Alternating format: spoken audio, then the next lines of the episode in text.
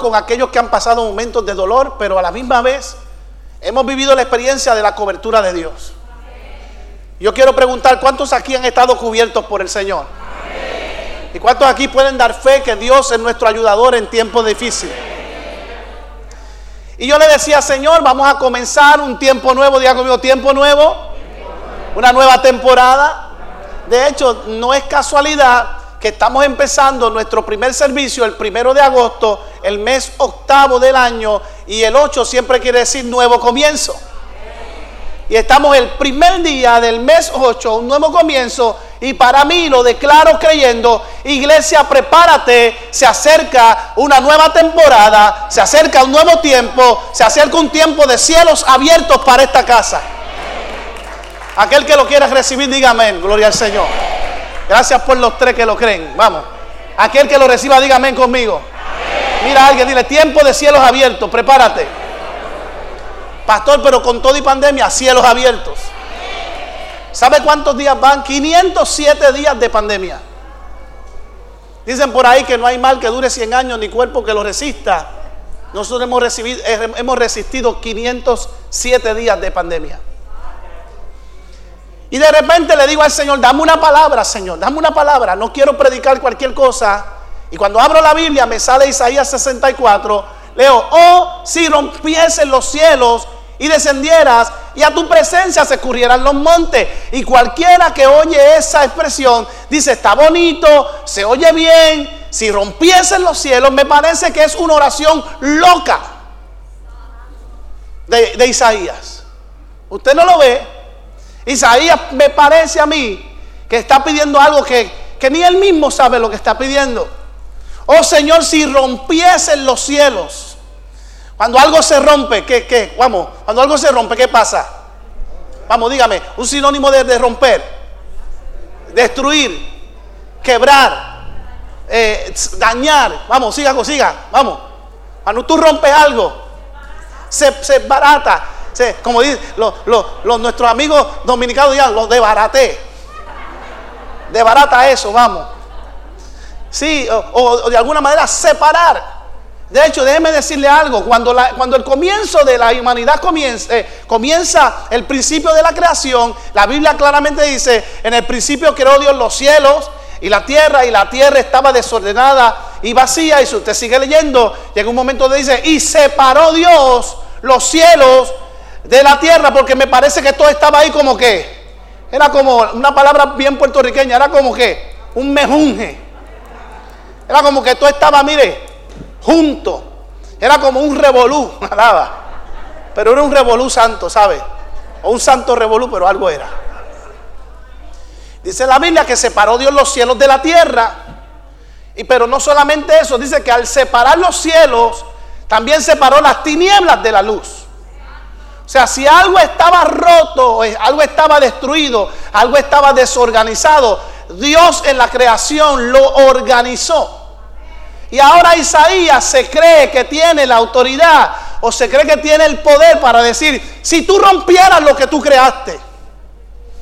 Pero te digo, te digo. Sí, porque yo necesito que ustedes me, estimulen para predicar. No, no, lo que sucede es que me parece que Isaías se dio cuenta que está viviendo una rutina. Está viviendo un tiempo donde está cansado de ver lo mismo y hay gente en la iglesia que tiene que ser como Isaías. La iglesia no se puede acostumbrar a la rutina. No podemos venir a la iglesia a ocupar una silla. No podemos venir a la iglesia a ver cómo el pastor se vistió o cómo cantó la hermana o si el pastor se combinó las medias, alaba. Te aseguro que las tengo combinadas. No podemos venir a la iglesia si vino fulano, vino mengano, que aquel gritó, que aquel dijo. No, no, no, no. Tenemos que venir a la iglesia a ver si de momento hacemos como Isaías. Si tú me cambiaras la atmósfera hoy y tú rompieras los cielos y los cielos se abrieran y yo comenzara a sentir que tu presencia empieza a mover no solamente los montes, me mueve a mí, mueve mi casa, mueve mis hijos. Hazme aunque sea hablar en lenguas esta mañana. Vamos, yo estoy hablando con aleluyas esta mañana o no. ¿Dónde están los aleluyas aquí esta mañana? Pues yo soy aleluya, ¿sabe? Yo soy pentecostal de la cabeza hasta los pies. no te equivoques conmigo, yo soy pentecostal de la cabeza a los pies. Aquí no somos conservadores, no somos, no, no, somos religiosos, pero somos conservadores. Escuche. Aquí no somos liberales, pero somos libres en Cristo. Y aquí hay un orden en esta casa. Y aquí le vamos a dar el lugar a la presencia de Dios. Y si la presencia de Dios está, lo menos que le puedo pedir al Señor, abre los cielos, Señor. hay muchas maneras de abrir los cielos. Pero yo creo que aquí hay gente sentada esta mañana que son agentes de cambio. Usted nunca ha llegado a un lugar y usted, le dice, como que tú llegas y la atmósfera cambia. Es más, tú sabes que tú tienes el poder de cambiar la atmósfera, alaba. Mire, ¿cuántos pronósticos han dado de clima y nosotros llegamos a los lugares? Bueno, el día del bautismo, 60% de probabilidad, que había un 80% de probabilidad de lluvia en todo Puerto Rico. Y nosotros llegamos al lugar donde íbamos a bautizar. Hermano, no cayó una sola gota. No, no, pero yo estoy hablando aquí con gente que no, usted no, usted no creen que Dios puede hacer eso. Seguro que Dios lo puede hacer. Dios es el Dios que le dice al viento calla, al mar enmudece. Dios es el Dios que le habla a los vientos, le habla a las nubes, le habla al sol. La Biblia dice que el sol sale todos los días para buenos y, no para, y para no tan buenos también. Y si hoy estamos en esta mañana, a mí me parece que tenemos la oportunidad de decirle al Señor, como dice Isaías, estoy cansado de vivir en una rutina necesito un tiempo nuevo, necesito un tiempo de bendición, quiero ver tu manifestación, Señor, quiero comenzar a caminar en lo sobrenatural, no quiero ser un cristiano wichihuachi, quiero ser un cristiano Wilson Wilson, alaba. Y si usted no sabe lo que es wichihuachi, pues ya pronto se enterará si sigue viniendo. Pero a veces pedimos, dile que está a veces pedimos cosas locas. Porque ¿Sí o no? No es una locura. Rompe los cielos. Hermano, es más, yo estoy seguro que si 10 de nosotros nos vamos allá afuera y le decimos al Señor, rompe los cielos, y el Señor empieza a romper los cielos, 9 van a salir corriendo.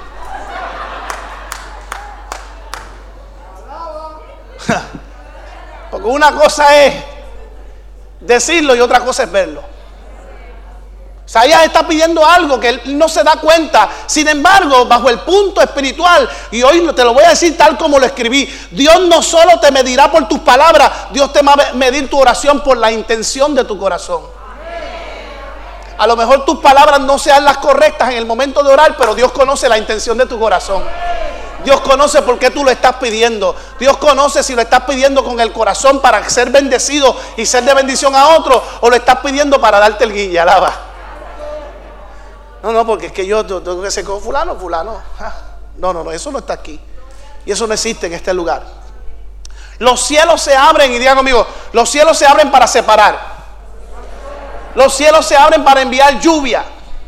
Y lluvia temprana y lluvia tardía. Escuche bien, alguien tiene que decir amén. Los cielos se abren para provocar. Ah, hubo un hombre que provocó, se llama Esteban, que cuando le estaban apedreando, dice la Biblia que los cielos se abrieron. Y cuando Esteban vio los cielos abiertos, Jesús no estaba sentado en el trono, Jesús se había parado. ¿Habrá alguien que pueda provocar hoy que el cielo se abra y que Jesús esté de pie para decirte, voy a bendecir la casa de mi Padre y el que está provocando que mis cielos se abran?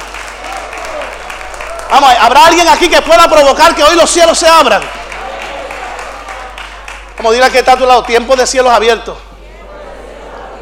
Pero le digo, les, soy honesto.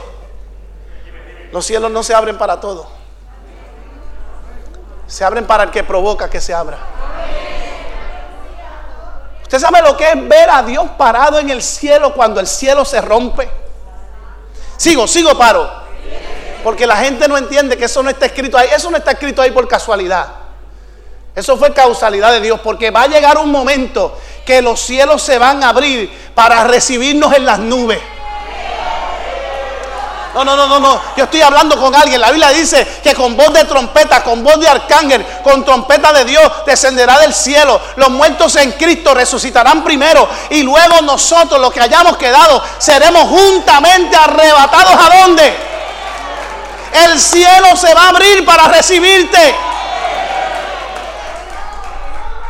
Ay, mi alma, yo siento, yo siento, yo no sé, yo, no sé si voy a predicar hoy. Yo estoy aquí hoy, perdóneme, los ¿dónde están los jóvenes? Estoy, estoy a fueguembel hoy aquí.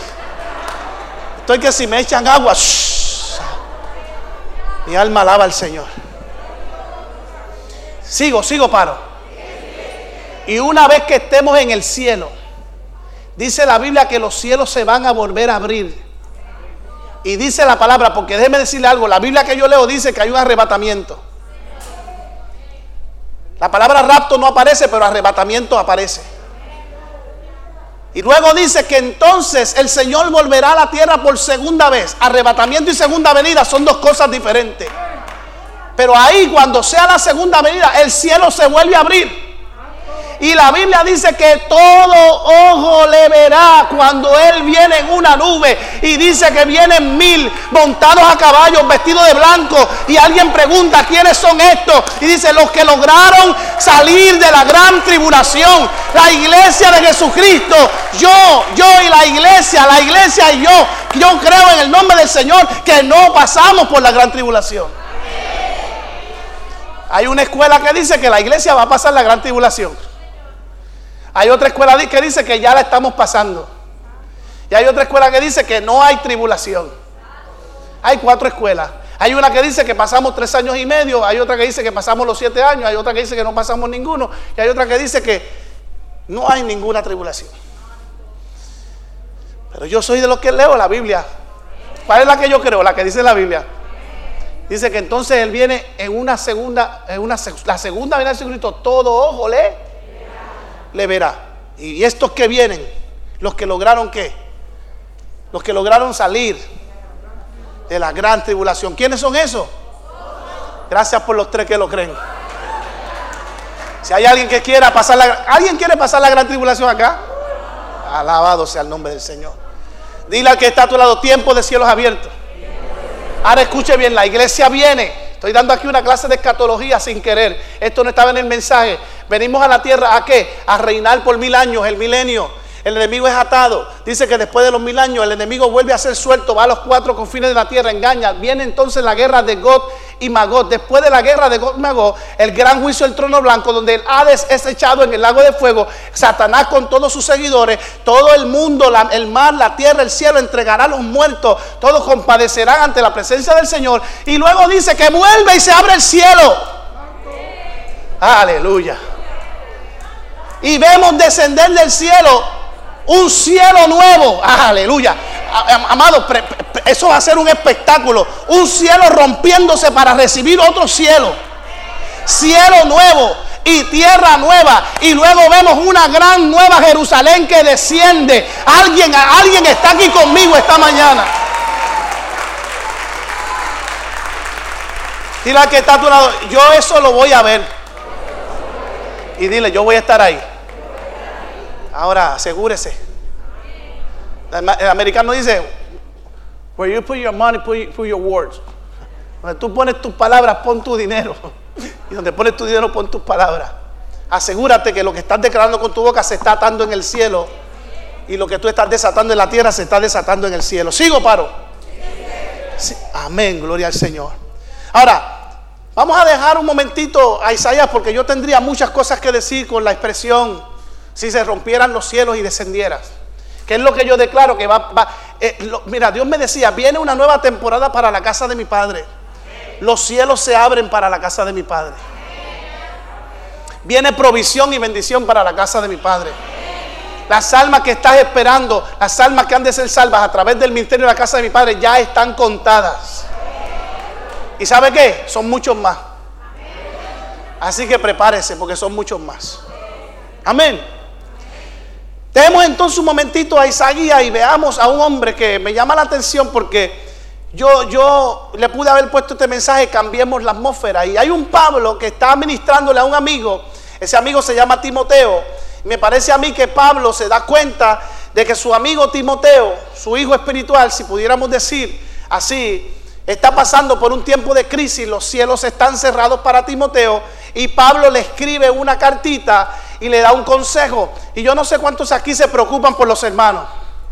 Ahí dice que seamos guarda uno de los de los otros. Por eso que cuando alguien cae tenemos que cuidarlo. Cuando alguien, mire, la iglesia está para restaurar, la iglesia está para edificar. la iglesia no está para criticar, ni para señalar, ni para herir. La iglesia está para levantar. Amén. Y ahora viene Pablo y vamos a leer lo que dice 2 Timoteo 1 del 6 al 7. Y hablando con, con Timoteo, Pablo hablando le dice, por cual te aconsejo que avives que el fuego del don de Dios que está en ti por la imposición de mis manos. Pablo, dice, ¿te acuerdas cuando puse mis manos sobre ti? Eh, que ese día recibiste el fuego del don del Espíritu Santo. Hace, porque no nos ha dado Dios espíritu de cobardía, sino de poder, de amor y de dominio, de dominio propio. Y cuando yo leía esto, yo le decía, Señor, eh, este, este verso yo lo he leído muchas veces y el Señor me decía, sí, eh, eh, pastor Ezequiel, pero ¿sabes qué? Es que yo quiero trabajar con una iglesia porque todavía la iglesia, mucha de la gente en la iglesia tiene miedo. Porque si yo voy a abrir un tiempo de cielos abiertos, la iglesia tiene que ir en confianza que yo voy a estar con ellos y yo los voy a cuidar y yo los voy a voy a, yo los voy a proteger. Mi manto va a estar sobre ellos. Pero nosotros seguimos escuchando las noticias y escuchando las noticias. Y mire, lo peor que usted puede hacer si usted está en tiempo de depresión es prender el televisor para escuchar noticias. Porque las noticias son sensacionalistas y mientras más terror te ponen en la mente, mejor es la noticia. Hmm. Y a veces tenemos que tener cuidado a quién estamos escuchando en tiempo de crisis. Mire, mire, es increíble y lo voy a decir porque ya yo no me atrevo a veces ni prender el televisor. El día de ayer quedé estupefacto porque en nuestro Puerto Rico, sí, nuestro Puerto Rico, yo soy, usted sabe que yo soy pelotero, soñé, yo soñaba con ser pelotero de grandes ligas, en un momento dado estuve rankeado para jugar con el equipo de los Yankees de Nueva York, me, fracturé un tobillo, la carrera profesional como pelotero se fue, pero Dios tenía otro plan porque Dios quería que yo fuera pastor de la casa de mi padre. Pero escuche esto, Estoy viendo este, este, prendo el televisor y sale este muchachito con un bate en la mano y viene un señor se le acerca y le dice, tú vas a ser profesional. Y le dice, tú vas a ser profesional, mañana vienen a verte los scouts porque te vamos a llevar para la finca para que tú eh, hagas el contrato millonario de tu vida. Y lo que menos yo me llamó la atención, me quedo viendo, de momento el muchacho se va para la casa con su bultito, entra a la casa y empieza a llorar. Y empieza a mirarse en el espejo. Esto es una serie que están dando en el canal 7. Y el muchacho se mira y empieza a decir, es que este no soy yo. Es que yo no puedo seguir mintiendo. Es que yo no puedo seguir engañando a mi mamá. Y sacó debajo de la cama un estuchito y empezó a ponerse pintalabio, empezó a ponerse lineador, empezó a pintarse la cara y empezó a decir, pero ¿cómo yo le digo a mi mamá que yo realmente soy homosexual? ¿Cómo van a aceptar a un pelotero de grandes ligas homosexual si lo que yo soy, yo soy esto? Y de momento el muchacho en la pelea, en la, narración de, lo que está pasando, él parece que dice, nadie me va a aceptar así. Escuche esto, escuche esto. Una cosa que va por un lado hasta dónde va ahora. Y entonces el muchacho toma una soga, la amarra de, de una reja que tiene, se guinda de la soga para ahorcarse.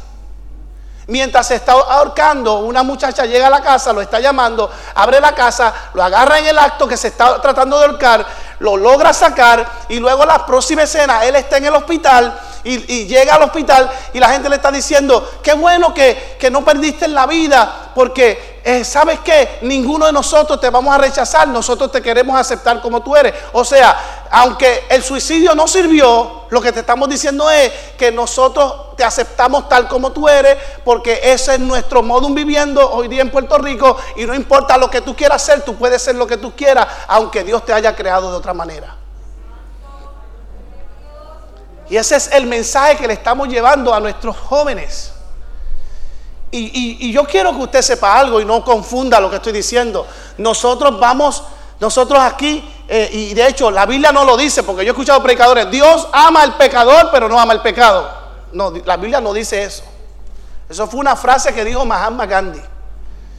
Nosotros nos reservamos el derecho de admisión, pero aquí puede entrar un drogadicto, puede entrar un borracho, puede entrar una lesbiana, puede entrar un homosexual, no lo vamos a echar afuera. Pero a medida que vaya pasando el tiempo y nos enteremos de la conducta, le tenemos que decir que la Biblia que yo leo dice que los homosexuales no heredan el reino de los cielos.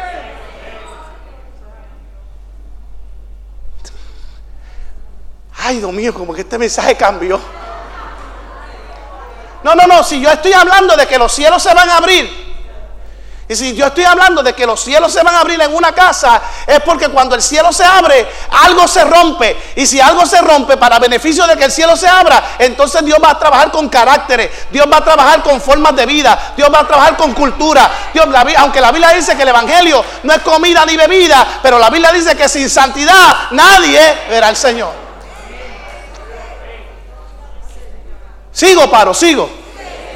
Entonces Timoteo le está diciendo, aviva el fuego del don que está en ti. Aviva es, vuelve a revivir. Eh, algo estaba en ti que murió, algo estaba en ti que está dormido. Aquí hay gente que son gente de fuego, aquí hay gente que son gente de oración, aquí hay gente que son gente de intercesión, aquí hay gente que la pandemia le puso una mascarilla en la boca. Dios no te trajo a la casa de mi padre para sentarte, Dios te trajo para que multipliques el talento que Él te dio prepárate porque Dios te va a sorprender. Pero Dios quiere gente trabajando en el reino. ¿Y cuántos se atreven a decir, heme aquí, envíame a mí? Y el que está, escuche esto, aviva el fuego que está en ti. Pablo, Pablo pudo haber recibido, posiblemente alguien le dijo, Timoteo está frío. O Timoteo está, mire, ya me envíale una cartita. Allá donde Timoteo está, las cosas no van muy bien. A lo mejor a alguien le llegó un informe, dejó de ser funcional. Eh, lo que se supone que estuviera alumbrando en él está apagado. Cuando Dios pone un fuego es para que alumbre, no es para que se apague. ¿Usted me está siguiendo? Ahora, Satanás no respeta títulos. Satanás no respeta raza. No respeta edad. No respeta color. No respeta sexo. No respeta ideología. No respeta concilio Satanás lo único que respeta es una mujer avivada en el fuego de Dios y un hombre avivado en el fuego de Dios. Lo voy a decir otra vez. Lo único que Satanás sabe que la Biblia dice los demonios creen y tiemblan, pero a la presencia de Dios huyen. Cuando una iglesia se mete en la presencia de Dios, en el fuego de Dios, todo lo que no es de Dios tiene que huir. Yo escuché a un pastor que dijo algo esta semana que yo hasta temblé. Y de hecho está en internet, no les no voy a decir quién es porque no me gusta, aquí esto no es la Comay para tirar la gente al medio. Pero digo, yo no sé por qué la iglesia habla de santidad, porque la santidad no se vive en la tierra, la santidad está en el cielo. ¿Qué? ¿Cómo? La Biblia que yo leo dice, sé santo porque yo soy santo. La Biblia que yo leo dice, sin santidad nadie podrá ver al Señor. Y a lo mejor usted me dice, pastor, entonces es imposible, nadie se salva. No es cuestión de conducta, es cuestión del corazón. Porque a lo mejor hay gente que por fuera se ven santos, pero por dentro están... Pero cuando tú comes del, del Espíritu, aunque tú hayas fallado, aunque tú hayas cometido los errores que hayas cometido, pregúntale al ladrón, ¿quién era más santo que el ladrón que estaba en la cruz? Acuérdate de mí cuando vengas en tu reino. De cierto te digo que hoy mismo estarás conmigo en el paraíso. Es cuestión del corazón. Alguien viene eh, compungido, afligido, eh, arrepentido en espíritu, en verdad, ante la presencia de Dios. Y Dios no hace asesión de personas. De hecho, Dios escoge a los que menos tú te imaginas para avergonzar a los que piensan que son sabios. ¿Sabes? Dios está buscando gente íntegra, pero Dios también te está diciendo, yo soy el que escojo a quien yo quiero y uso a quien yo quiero, donde yo quiero, en el momento que yo quiero. Pablo era un asesino. Sin embargo, Dios le habla a un Ananía y le dice, ve allí a la calle derecha y llégate a la casa donde está este hombre. Le vas a poner las manos. Y Ananías le dijo, el que tú me estás mandando es Saulo de Tarso. Aquel muchachito no está fácil. Él es perseguidor de los cristianos. Los mata con sus propias manos. No, no, ve allí. Le vas a poner las manos y le vas a decir que yo lo voy a utilizar con poder. Ahora mismo él está ciego, pero yo voy a abrir los ojos no solamente de su alma, yo voy, a, abrir también los ojos espirituales. Y sabe que yo estoy orando para que Dios le abra los cielos a la iglesia, pero también le abra los ojos. Que esta iglesia sepa distinguir entre el bien y entre el mal. Que a lo bueno lo llamemos bueno y a lo malo lo llamemos malo. Pero no podemos seguir jugando el jueguito de pasarle la mano a lo que ha. Porque entonces a quién es que Dios le va a pedir cuenta. Pablo pudo haberle dicho tantas cosas a Timoteo, sin embargo, le dice, aviva el fuego de Dios que está en ti. El primer consejo que le da, le dice, aviva lo que está dentro de ti. Mire, amado, yo, yo, yo quiero decirte en esta, en esta preciosa mañana, aviva lo que está dentro de ti. Pastor, pero ¿qué es lo que yo tengo dentro? Si todavía no lo sabes, te lo voy a decir. Una vez tú confiesas a Jesucristo como tu Salvador, Él pone ahí su espíritu. El Espíritu de Dios está en ti. ¿Cuántos aquí han confesado a Cristo como Salvador? El Espíritu de Dios está en ti. Lo voy a decir otra vez, el Espíritu de Dios está en ti. ¿Sabe qué? Mire, usted no se imagina por qué cuando yo lo comparo con una mujer embarazada. ¿Por qué usted cree que una mujer embarazada come de más de lo que come normalmente? Porque la mujer embarazada Come para qué? Para que se desarrolle lo que lleva por dentro. Y mientras más come, mejor saludable, mejor se da lo que tiene adentro. Y aunque ahora hay una dieta y los médicos te dicen no comas esto, no comas esto otro, tú, eh, lo que te estoy diciendo, si tú eres un cristiano que te están dando el consejo, aviva el fuego del, del don de Dios que está en ti, no pongas el espíritu a dieta.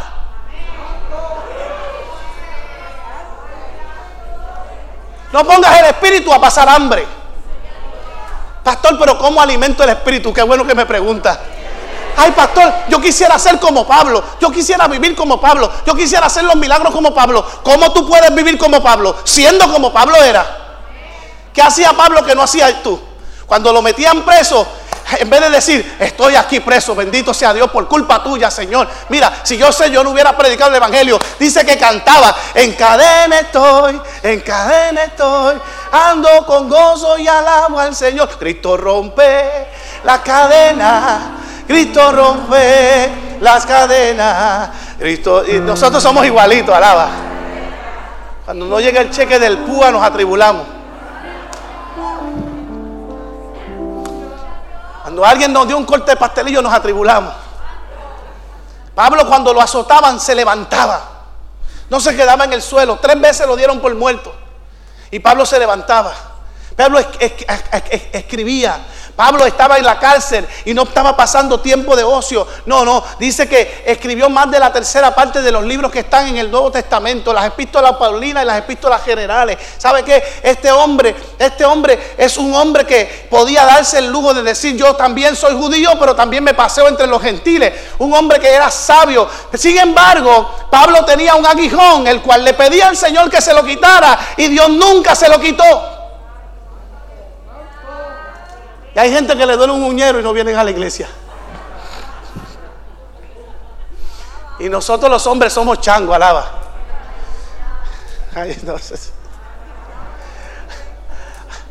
Al hombre le, pica un mosquito. Ay, no voy a la iglesia porque mira, mira, mira, mira, se me puso eso ahí, mira cómo se me puso. perdónenme los hombres que están, que los hombres aquí son, son guerreros. ¿Dónde están los hombres de la casa? Eh, están tan serios conmigo, tan serios, lo sé. Lo sé. Lo sé. ¿Dónde están las mujeres de la casa? Eh, como no he dicho nada de ellas, están pompeadas. Está bien, varones, yo ya mismo le tiro a la toalla. El mismo Pablo es un hombre que da ejemplo pero para mí, lo que te estoy diciendo, en esta casa, yo no sé cómo sería posible, pero creo que no. Aquí no podemos poner al espíritu en, dieta, ni podemos hacer pasar el espíritu hambre, porque esto es un restaurante espiritual. Aquí la mesa está servida. Aquí la mesa está preparada.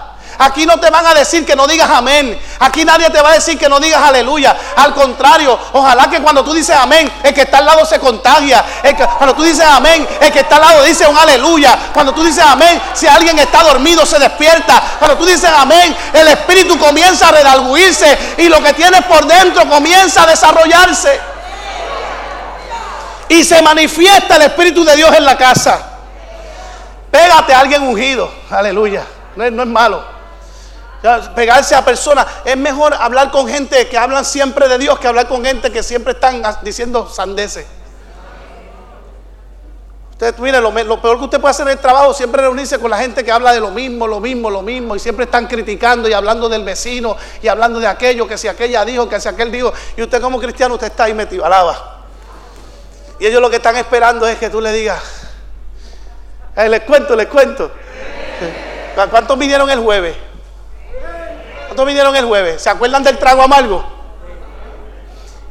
¿Cuántos no vinieron el jueves? No se, no se moleste, ¿cuántos no vinieron para contarle a ustedes? Ah, no quieren que le cuente, está bien, no les cuento. ¿Sabe? Fui a hacerme un análisis en ayuna. Llegué a las 9 de la mañana. A las 11 de la mañana pregunto, mire, estoy aquí en ayuna. Es un examen difícil porque me van a poner con contraste por las venas, por la cuestión del, cáncer. Todavía me siguen haciendo monitoreos por un año. Usted sabe que Dios me sanó. Si usted no lo sabía, está aquí por primera vez. Un cáncer que se había metastizado, desapareció de mi cuerpo. Y yo doy gloria a Dios por eso. Escuche esto, escuche esto. Estoy allí y a las 11 me dicen, ah, pero usted se registró. Bueno, yo llegué, di mi nombre y me pidieron información. ¿Y no lo han llamado? No. Ah, pues no se ha registrado todavía. Y yo, gloria a Dios. A las 11 me registro. Ya mismo lo llaman. Una señora que está al lado mío, compañera de, trago amargo, alaba. Y ella sabía, llegó después de mí. Y la mesa empieza a vaciarse y yo allí, yo allí, yo allí. Y inclusive hasta ella la llamaron primero que yo y ella, me miró, me, hace, Dito. Y yo estaba allí, Señor, mi paciencia está siendo hoy probada. Nueve de la mañana, a la una de la tarde, a la una de la tarde me levanto, le digo, mire, me siento mareado, no he comido nada. Estoy aquí, veo como la gente llega, los pasan primero que yo. No quiero aquí, yo simplemente lo que quiero es que me van a atender o no. Y ella me dice, sí, te vamos a atender, ya te cobramos. Alaba. Si usted se quiere ir, pero ya usted pagó el estudio. Me dieron una botella de agua. Me dice, el doctor dice que se tome una botella de agua que puede tomar a las 3 de la tarde. A las 4 de la tarde sale la señora que pasaron primero que yo. Pastor, todavía usted está aquí. Yo dice, ¿quién le dijo que yo era pastor? Y ella me dice, no, porque, porque además de, de la conducta que usted ha mantenido con la paciencia, la camisa de usted dice que usted es pastor. A mí se me había olvidado que mi camisa en la parte de atrás dice pastor. ¿Sabe qué? Van a probar tu fe. Y te va a tocar tal vez un trago amargo, pero después viene el agua dulce. Al final, al cabo, a las 4 de la tarde, yo tenía que venir para acá a predicar. El, segundo examen terminaba casi a las 7. Le dije, no, hágame solamente un examen, mañana vengo. Y alguien me dijo, pastor, van a probar tu paciencia otra vez. Al otro día me pusieron alfombra, alfombra roja. La máquina decía mi nombre cuando yo llegué, Ezequiel Colón. We are waiting for you el día anterior no les conté que la que me sacó sangre me dijo, mm, ay Dios mío, eso fue, eso fue tremendo. Yo que estoy allí y, sé que me van a poner este yodo por las venas, que es picoso y molesta. Y ella me dice, muéstrame tu mejor vena. Y yo dije, ay Dios mío, Señor, esta mujer se atreve a decirme que le muestre mi mejor vena en ayuna. Ya usted sabe, mi amado, que aquello fue un vía crucis para agarrar la vena. La primera vez que me hago un examen de esa índole, dos horas, casi dos horas, con el, brazo así para atrás. El brazo así guindando, yo dentro de la máquina. Eh, ah, eh, ah, eh, Pero está bien, eso fue, eso fui yo, eso fui yo, tranquilo. Te van a probar, van a ver qué tienes por dentro, van a ver de qué estás hecho.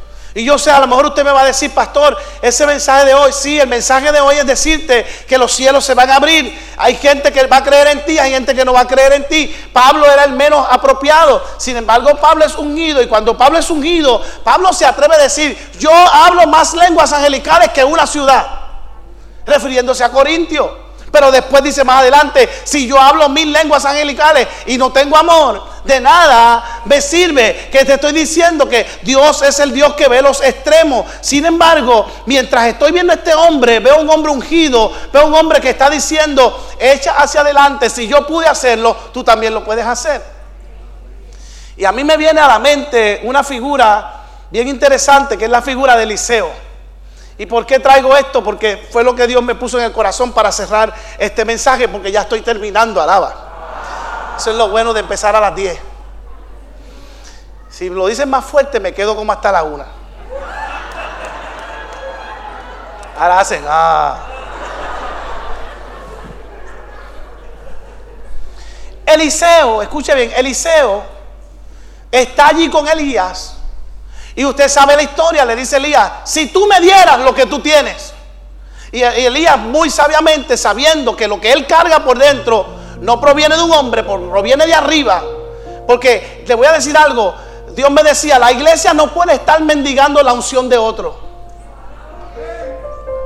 No estamos, no estamos para vivir tiempos de estar mendigando la unción de otro. Tú cargas tu propia unción. Tú cargas tu propio don. Tú cargas tu propio fuego. Tu salvación es individual. Cuando Dios te llame, te va a llamar a ti. No va a llamar a tu esposa o a tus hijos o a tus hermanos o a tu pastor. Dios te va a llamar a ti. Con la única diferencia que Él me va a pedir cuentas a mí por ti. Por eso es que yo me tengo que preocupar por, pastorearles bien. Y mi oración es, Señor, yo quiero pastorear enseñando y quiero enseñar pastoreando. Y usted tiene que orar por mí. ¿Cuántos oran por mí?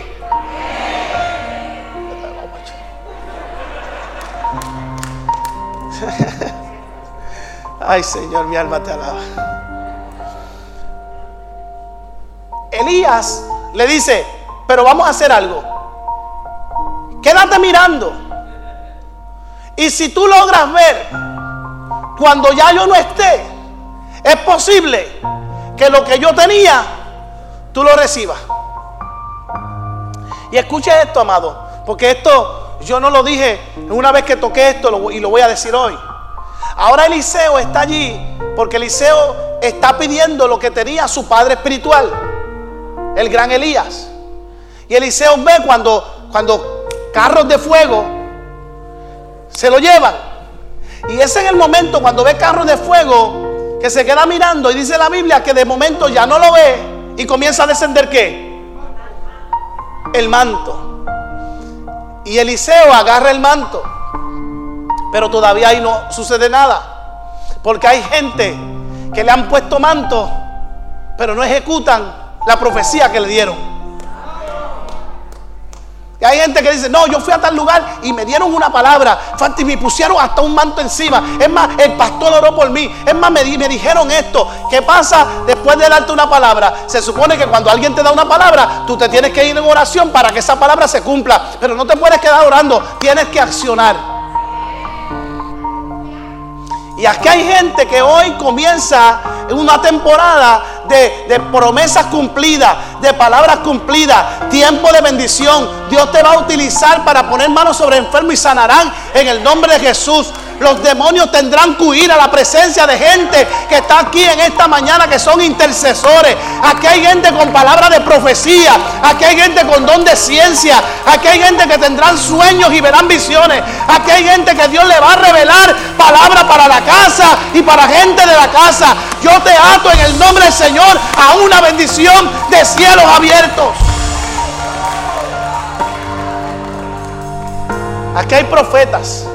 Aquí hay maestros, aquí hay pastores, aquí hay músicos, aquí hay gente evangelista. Yo lo creo, amado. Dios me, Dios, Dios me decía, no, tú no estás solo. El trabajo yo no lo separé para ti nada más. Yo tengo gente allí preparada que te va a ayudar. Que va a estar mano a mano contigo. La casa de mi padre va a ser una, una, va a ser una casa fuerte en Puerto Rico y fuera de Puerto Rico también. ¿Alguien lo cree conmigo? Y Dios, allí está Eliseo. Para él Eliseo tiene el manto. Diga conmigo, tiene el manto. ¿Y hacia dónde camina Eliseo con el manto? Vamos, los que leen Biblia, ¿hacia dónde camina Eliseo con el manto? Eliseo camina hacia el Jordán. Hermano, usted se ha preguntado por qué. Porque Eliseo tiene lo que, lo que tiene en la mano, pero lo que tiene en la mano no sirve si no es eficaz en el momento de poner la fe en acción. Y la fe sin obra es muerta. ¿Y de qué me sirve un manto si no lo utilizo? ¿De qué me sirve una oración si no la doy? ¿De qué me sirve una palabra en el corazón si no la entrego? ¿De qué me sirve un cántico si no lo canto? Aquí hay gente que va a cantar, aquí hay gente que va a adorar, aquí hay gente que va a hacer, aquí hay gente que Dios va a poner en su corazón. Levántate, tú que duermes, que llegó la mañana. Sigo hablándole al corazón de gente que Dios trajo a esta casa. Te trajeron a trabajar. No, yo voy a la casa de mi padre, pero me voy a esconder. Me voy a cruzar de brazos y que no me pidan que haga nada porque lo que pasé en la otra iglesia fue difícil. Sí, Pepe, escóndete. Ya Dios te encontró. Contigo está hablando esta mañana. Contigo está hablando esta mañana. Vamos, alguien, alguien dice amén. Esa palabra es mía. ¿Qué hace Eliseo? ¿Qué hace Eliseo? Bueno, Señor, perdóname, yo, yo, yo creo, pero, pero si lo que Elías cargaba lo tengo yo, pues yo lo tengo que poner en, en. Y lo último que yo vi que él hizo, ¿qué fue? Que dividió qué? El Jordán. Y Eliseo dijo, bueno, Tim Marín de los pingües. No, eso no fue. Sí, porque hay gente que dice, ay Señor, háblame. Señor, háblame. Ay, Dios mío, por favor, háblame, háblame, háblame, háblame. Una fue y se ahorcó. No, reprendo al diablo.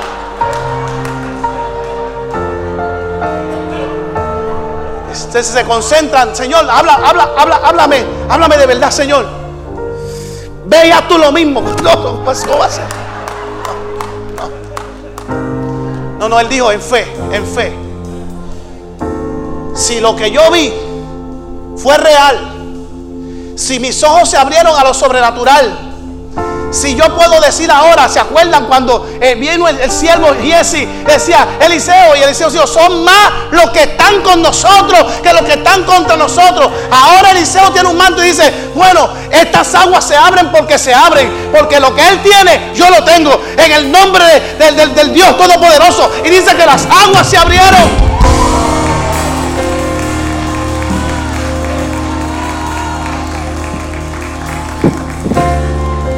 Hay gente que lo tiene y no lo prueba. Hay gente que lo carga y no lo sabe. Vengo a retarte esta mañana. Hay gente aquí que han sido bautizadas con el don del fuego de Dios. Hay gente que tiene manos para sanar. Hay gente que tiene oraciones que van a cambiar. Hay gente que cambia atmósfera. El trabajo tuyo va a cambiar solamente cuando entre. Hay, hay gente que recibe provisión. Hay gente que recibe promoción. Hay gente que tiene lo que necesita. Créelo, pero úsalo.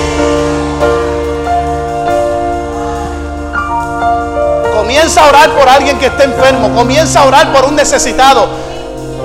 Ve hoy donde el vecino que no te habla y dile, te bendigo con toda clase de bendición. Ah, Algunos dicen, pastor, por favor, lo que tú quieras menos eso. Eh, Tenemos el manto, pero nos sirve cuando lo usamos.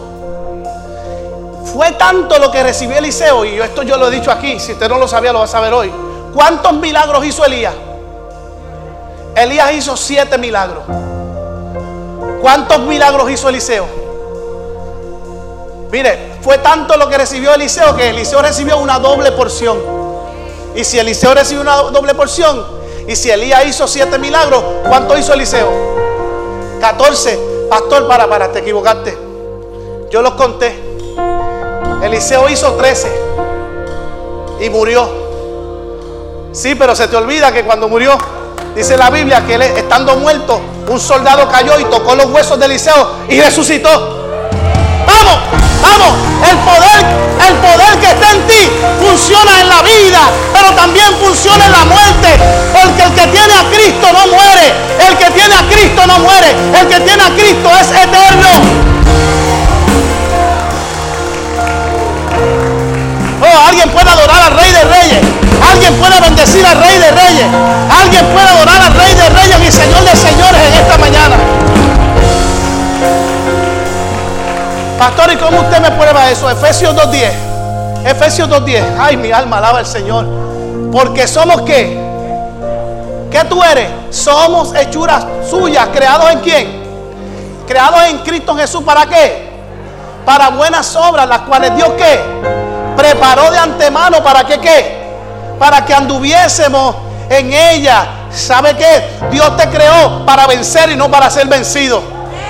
Dios te creó para bendición y no para maldición. Dios te creó para ser cabeza y no cola.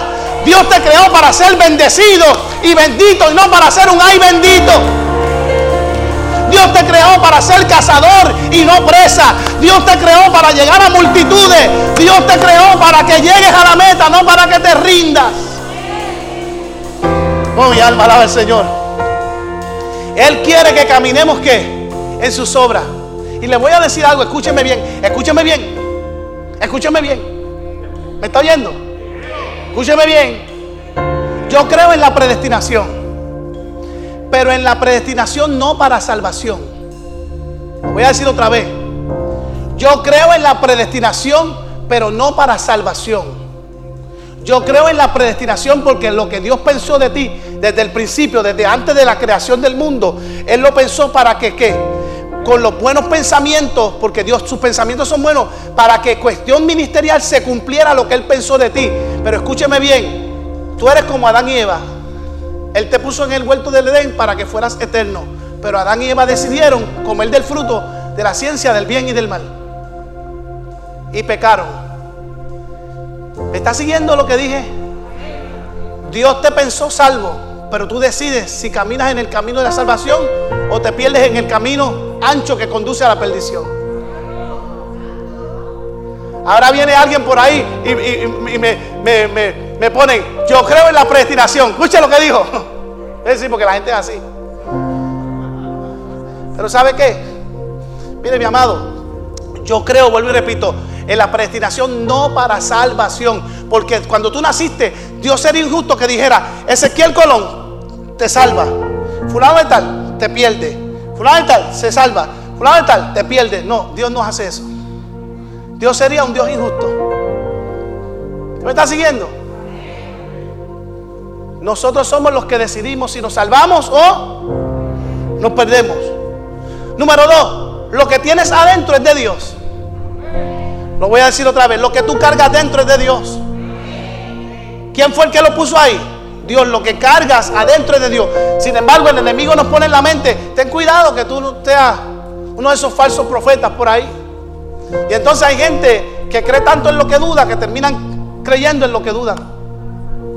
Creen tanto en la duda que terminan creyendo en lo que dudan.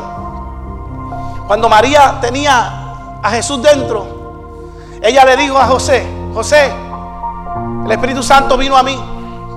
Un ángel me visitó. Me dijo que lo que yo cargaba no era producto de hombre, sino era que iba a ser concebido a través de qué? Del Espíritu Santo. José no crea que creyó así porque sí. José dijo, ay, qué bueno, María. Tú y yo nos vamos a casar y tú estás preña. Chévere. Si hubiera sido José puertorriqueño, ¿ah?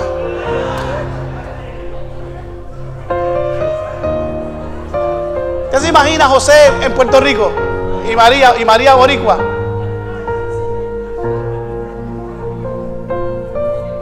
Sin embargo, un ángel le habló a José. Se le reveló el sueño y le dijo, lo que ella carga, lo que ella lleva adentro. Oh, lo que ella lleva adentro. Y yo quiero decirte que yo puedo ver en el espíritu lo que gente carga aquí por dentro. Hay gente aquí que se le puede notar por fuera lo que cargan por dentro. Son gente ungida, son gente de Dios, son ángeles caminando en la tierra. Fuego es lo que carga, donde el Espíritu Santo, lo que es de Dios, nadie te lo puede quitar. Y si Dios te lo dio, nadie te lo puede quitar. De hecho, yo creo que hay un corito. Hay un coro que dice que lo que Dios me dio, me lo puede quitar. Que lo que Dios me dio, nadie me lo puede quitar. Hay un coro que es así. Vamos, mira a alguien serio en lo que cargas por dentro es el don, de Dios que está en ti. El don de Dios que está en ti. Dile a alguien, el don de Dios vive en ti. Aunque te escondas, aunque quieras, ¿sabe qué? La necesidad va a exponer la gloria de Dios. Hay gente aquí, hay gente aquí que le va a llegar alguna necesidad y esa necesidad va a exponer la gloria de Dios que hay en ti. Si no, pregúntale a David. David estaba tranquilito pastoreando ovejas y de momento aparece un gigante. La necesidad expuso lo que David cargaba. Ah, pero este es el pastor de ovejas. No, no. Este pastor de ovejas mata leones, osos, con sus propias manos. Así que un gigante, cuando aquel gigante le gritó, tú vienes contra mí. Y José le dijo, tú vienes contra mí con espada y jabalina, mas yo vengo contra ti en el nombre del Señor. Jehová hoy te entregará en mis manos y yo te venceré.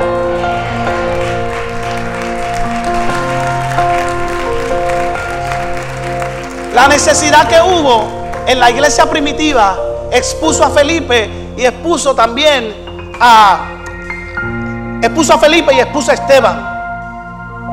Si no, pregúntenle a Felipe que cuando hubo la gran necesidad en la, en la iglesia primitiva, Felipe tuvo que bregar con brujos y taparle la boca a los adivinos. Léalo, eso está en la Biblia. Y luego Esteban, en la necesidad de la iglesia primitiva, tuvo que predicar el evangelio. Y no solamente eso, tuvo que morir predicando. Pero abrió los ojos y los, ojos, los, los cielos fueron abiertos. Y él pudo ver a Jesucristo parado en su trono. ¿Sabe que La necesidad va a exponer la unción que hay en ti. Hay gente que no saben que la cargan, pero se van a dar cuenta. Es más, yo voy a orar porque cuando usted salga de esa puerta, Dios te ponga a prueba. Ay, pastor. Pero, pero tranquilo. Si va a poner a prueba tu unción es porque Él sabe que la unción que tú cargas te va a dar la salida en el momento. Y deben decirle algo.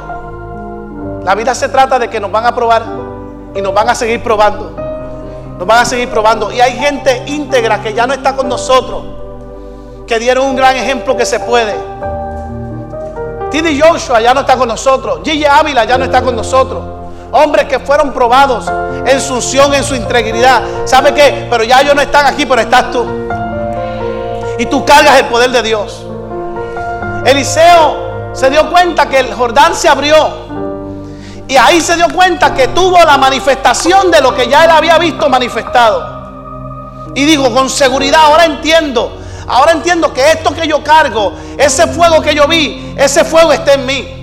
Y desde el principio Dios se ha manifestado a través del fuego. Se le presentó a Moisés en una salsa que ardía, ¿sí o no? Y no se consumía.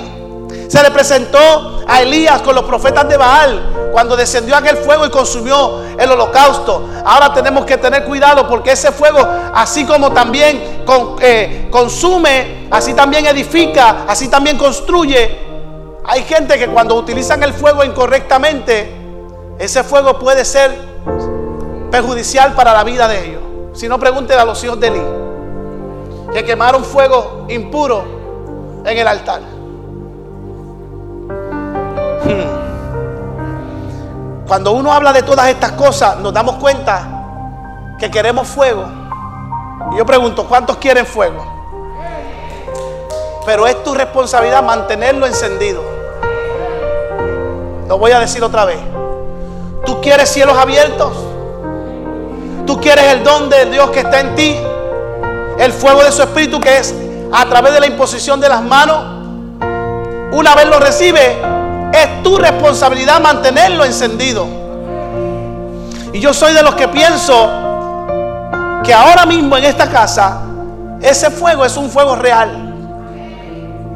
Cuando, cuando el fuego no es real, Dios no, Dios no, no puede ser reemplazable. El fuego de Dios no es reemplazable. Y vuelvo y repito, los hijos de Eli trataron de quemar un fuego inmundo. Inmediatamente pagaron con qué? aún con sus propias vidas. Sin embargo, cuando tú sabes que lo que cargas es de Dios y en el monte de Dios que tú subes para traer la adoración, que es la casa de mi Padre, se manifiesta la presencia de Dios y Dios habla la casa y Dios bendice la casa y lo que tú sientes es paz. Y sientes que ahí está el fuego de Dios para sanar, para bendecir, para edificar. Y yo siento, amado, que esta mañana es una mañana de sanidad, una mañana de bendición, una mañana de provisión, porque Dios nos está diciendo, viene una nueva temporada para la casa de mi Padre. Comienza a cambiar la atmósfera. Comienza a cambiar la forma de pensar. Comienza a cambiar la manera en que tú haces tu rutina diaria. aún con tus hijos, aún en tu casa, aún con tu familia. Comienza a cambiar y a creer que tú eres portador de que un pronóstico del tiempo puede cambiar simplemente con una oración. Y un pronóstico de un médico también. Mire, a medida que ha pasado todo este tiempo de pandemia, yo escucho los testimonios de la gente aquí de la, de la casa y yo digo, wow, yo le doy gracias al Señor porque Dios se ha movido en esta casa a favor de la casa porque la iglesia no se rindió. ¿Usted sabe cuántas iglesias cerraron puertas en Puerto Rico en tiempo de pandemia? Le digo, más de 171 iglesias han cerrado sus puertas en este año. Pentecostales, adventistas, católicas, metodistas, no se trata de concilio. Se trata de que el empuje ha sido tan fuerte, el empuje del enemigo ha sido tan fuerte a la iglesia. Pero por eso hoy cuando yo estaba sentado ahí, y no lo hago para emocionarlos a ustedes, porque yo, yo no sé si me parezco a Jeremías, pero las veces que lloro, lo lloro porque me sale del corazón, me sale del alma. Pero yo decía, Señor, hoy podemos decir a ciencia cierta que en medio de, la pandemia Aún, Señor, en medio de la enfermedad, en medio del tiempo difícil, en medio de las cosas que han pasado en Puerto Rico, cosas que han sacudido, cosas que han movido la fe de nuestra tierra, lo que está pasando en el gobierno, la pelea esta con la perspectiva de género, la pelea con querer educar a los niños y poner un currículum en la educación de, nuestra, de nuestro Puerto Rico para decirle a los niños que no importa el, el gen que ellos carguen, sea de un hombre o de una mujer, ellos pueden sentirse y decir que son lo que ellos quieran decir que son. Y nosotros no tenemos el derecho sobre nuestros hijos y que es el gobierno el que le va a decir a ellos lo que ellos son, aunque no lo sean. Y hemos enfrentado fuerza y hemos enfrentado muros y hemos enfrentado momentos difíciles, pero la iglesia ha permanecido, la iglesia ha continuado, la iglesia digo, nosotros vamos a ser agentes de cambio, nosotros vamos a cambiar la atmósfera.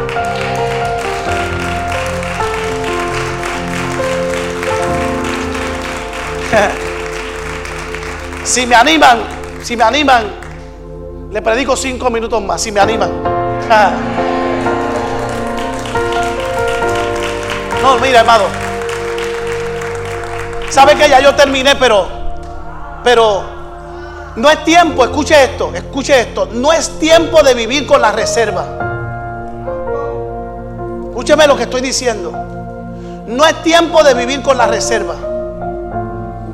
Es tiempo de vivir al lado de la fuente. Cuando se va la luz, yo estoy seguro que ya los que han aprendido aquí, si usted tiene planta en su casa, usted tiene la planta llena de gasolina, usted tiene un tanquecito aparte y usted tiene como 7 o 10 galones llenos de gasolina esperando por si la planta se le vacía llenarla, ¿sí o no? ¿Sí o no? Vamos, dígame, ¿sí o no? Por favor, ninguno aquí me diga, ay pastor, yo todavía no, no he comprado ni una vela. Cabezón, si, si eso está pasando contigo.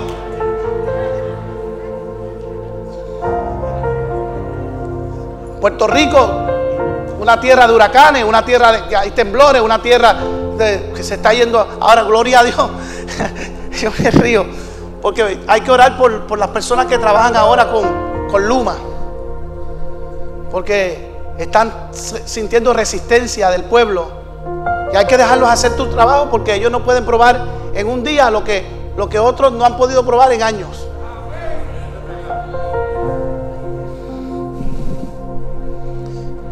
Pero te digo algo.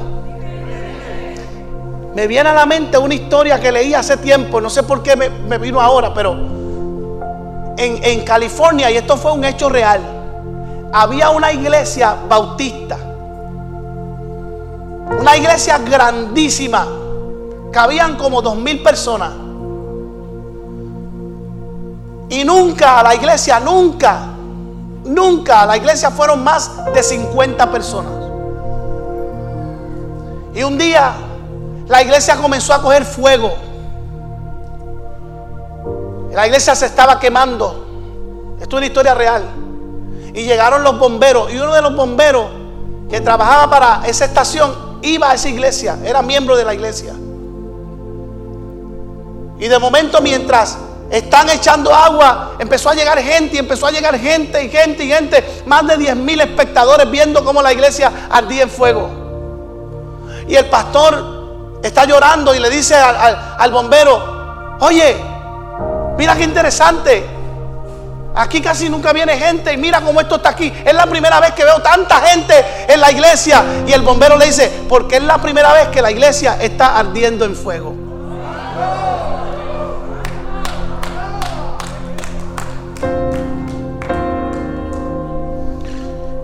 ¿Sabe qué?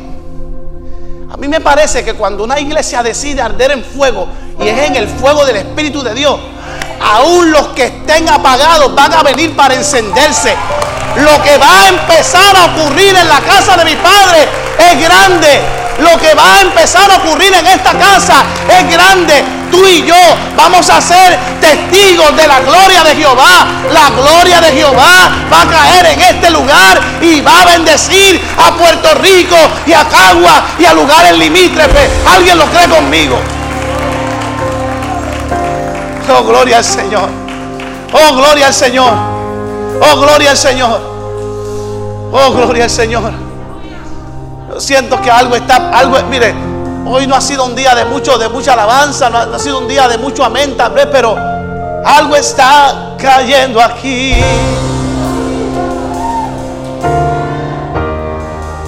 Es tan fuerte sobre mí. Oh levantaré, oh Señor, y su gloria tocaré. Oh, algo está cayendo aquí. Es tan fuerte sobre mí, oh mi Dios, mis manos levantaré. Y su gloria tocaré. Ándalo con mi iglesia.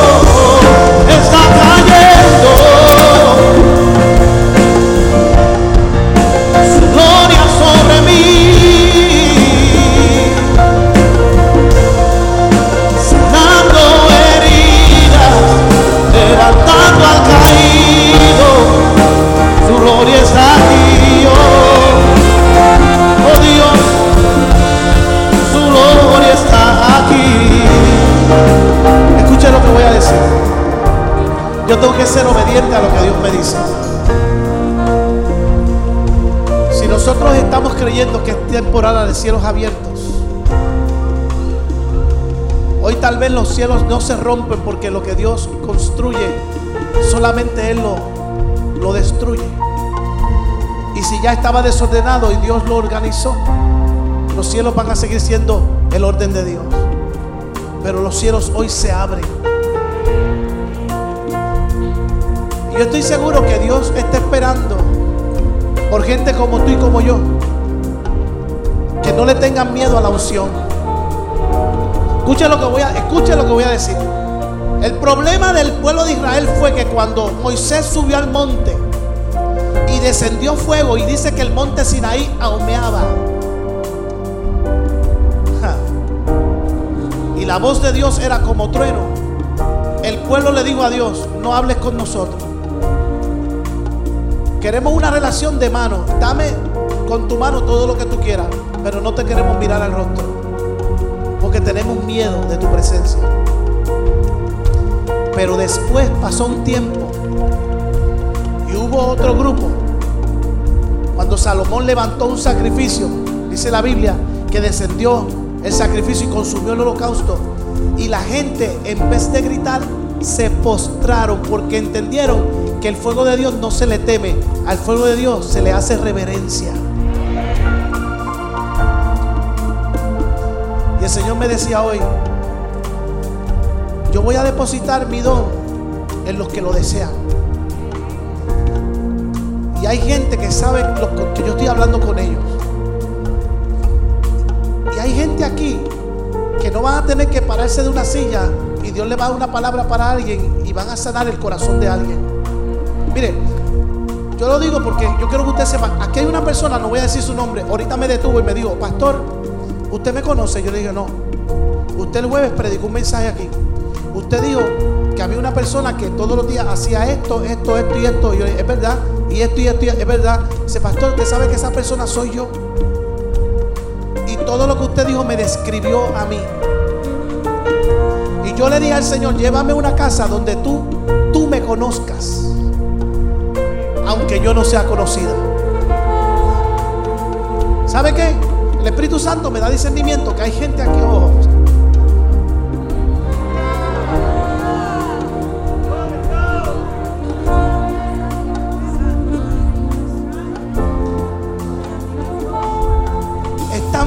tan, fuerte, es tan fuerte la presencia de Dios que a veces yo no puedo, tengo que callar mi boca. Yo no sé si ustedes, yo no, yo no estoy exagerando, pero yo no sé si usted siente que a veces es palpable. Usted puede sentir la gloria de Dios en este lugar.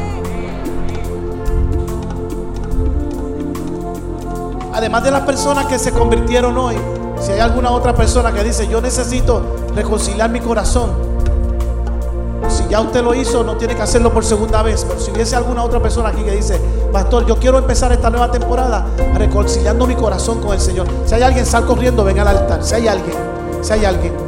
Si hay alguien que dice, Pastor, ese, mensaje es para mí, yo comienzo una nueva etapa, yo reconcilio mi vida con el Señor. Usted está hablando conmigo. Ven corriendo al altar ahora. Yo tengo que ser obediente. El Espíritu Santo me ministra que aquí hay personas que Dios le está hablando. Habrá alguien. Ah, gloria a Dios, usted bendiga. Dios te bendiga. ¿Habrá alguien más en este lugar?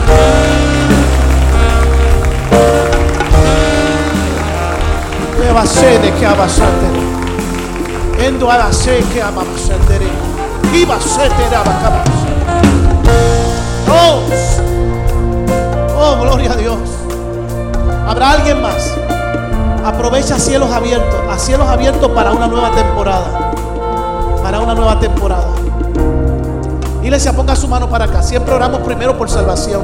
Siempre aprendí de ese viejito Gigi Ávila. Primero se ora por la gente que reconcilia y salva su vida. Hoy esta gente son escritos sus nombres en el libro de la vida. Te bendigo, joven. Te bendigo. Te bendigo, joven. Declaro en el nombre del Señor que toda alma forjada contra ustedes no prospera. Yo impongo mis manos como Pablo las impuso sobre Timoteo. Y hoy yo declaro en el nombre de Jesús que ninguna alma forjada contra ti prosperará. Hoy eres criatura nueva. Hoy yo declaro que eres parte del reino de Dios. Y todo lo que te ataba o todo lo que te detenía queda inoperante.